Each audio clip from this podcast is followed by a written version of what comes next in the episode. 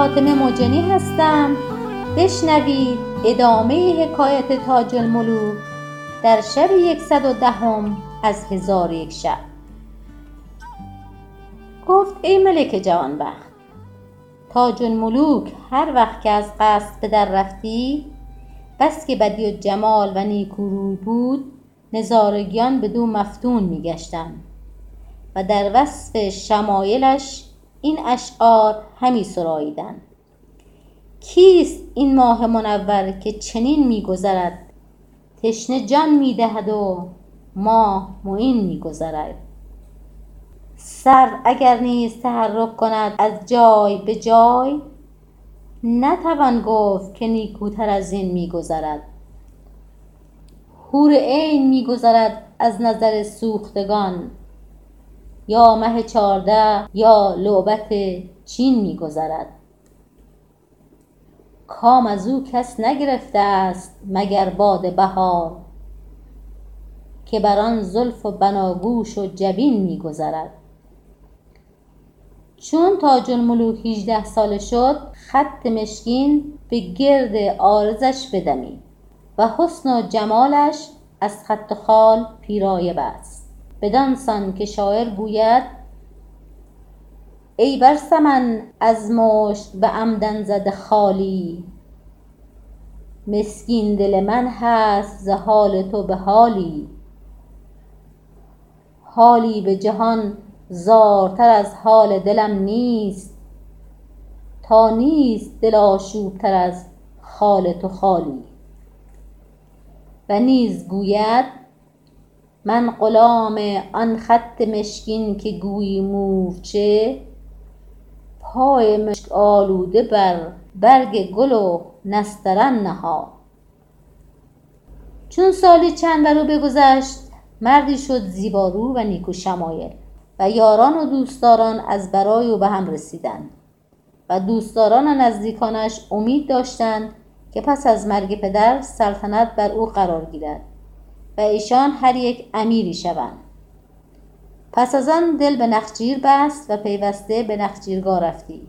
ولی پدرش شاه سلیمان می دانست که بیابانها جای آفت و محل مخافات است و او را از نخجیرگاه ممانعت می کرد تاج الملوک سخن پدر نمی پذیرفت اتفاقا روزی تاج الملوک به خادمان گفت توشه ده روزه برداشته و با غلامان به نخجیر شوند و چهار روز در کوه هامون همی رفتند تا به مرغزاری رسیدند. در آنجا درختان سبز و چشمه ها روان و غزال بسیار دیدند. تاج الملوک با غلامان گفت دامها بگسترند. وحشیان و غزالان بسیار در دام افتادند. پس شکاریان سگها و یوزها به شکارها گماشتند.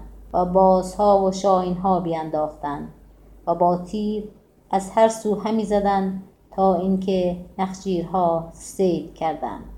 آنگاه ملک زاده به کنار چشمه فرود آمد و صیدها بخش کرد و از برای ملک سلیمان شاه نیز بخشی بفرستاد و آن شب در آن مکان بماندند.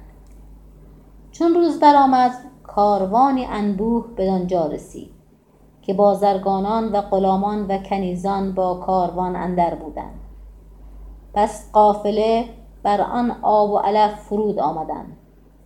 چون تاج الملوک ایشان را بدید با یکی از خادمان گفت که خبر ایشان به من آر و از ایشان باز پرس که در اینجا از بهر چه فرود آمدند.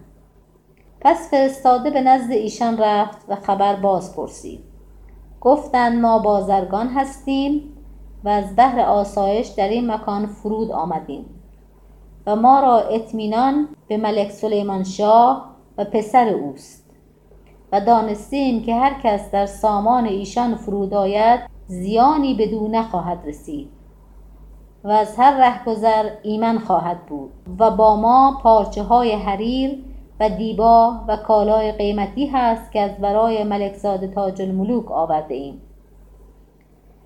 پس رسول بازگشت و ملک زاده را از چگونگی آگاه کرد و آنچه از بازرگانان شنیده بود باز گفت.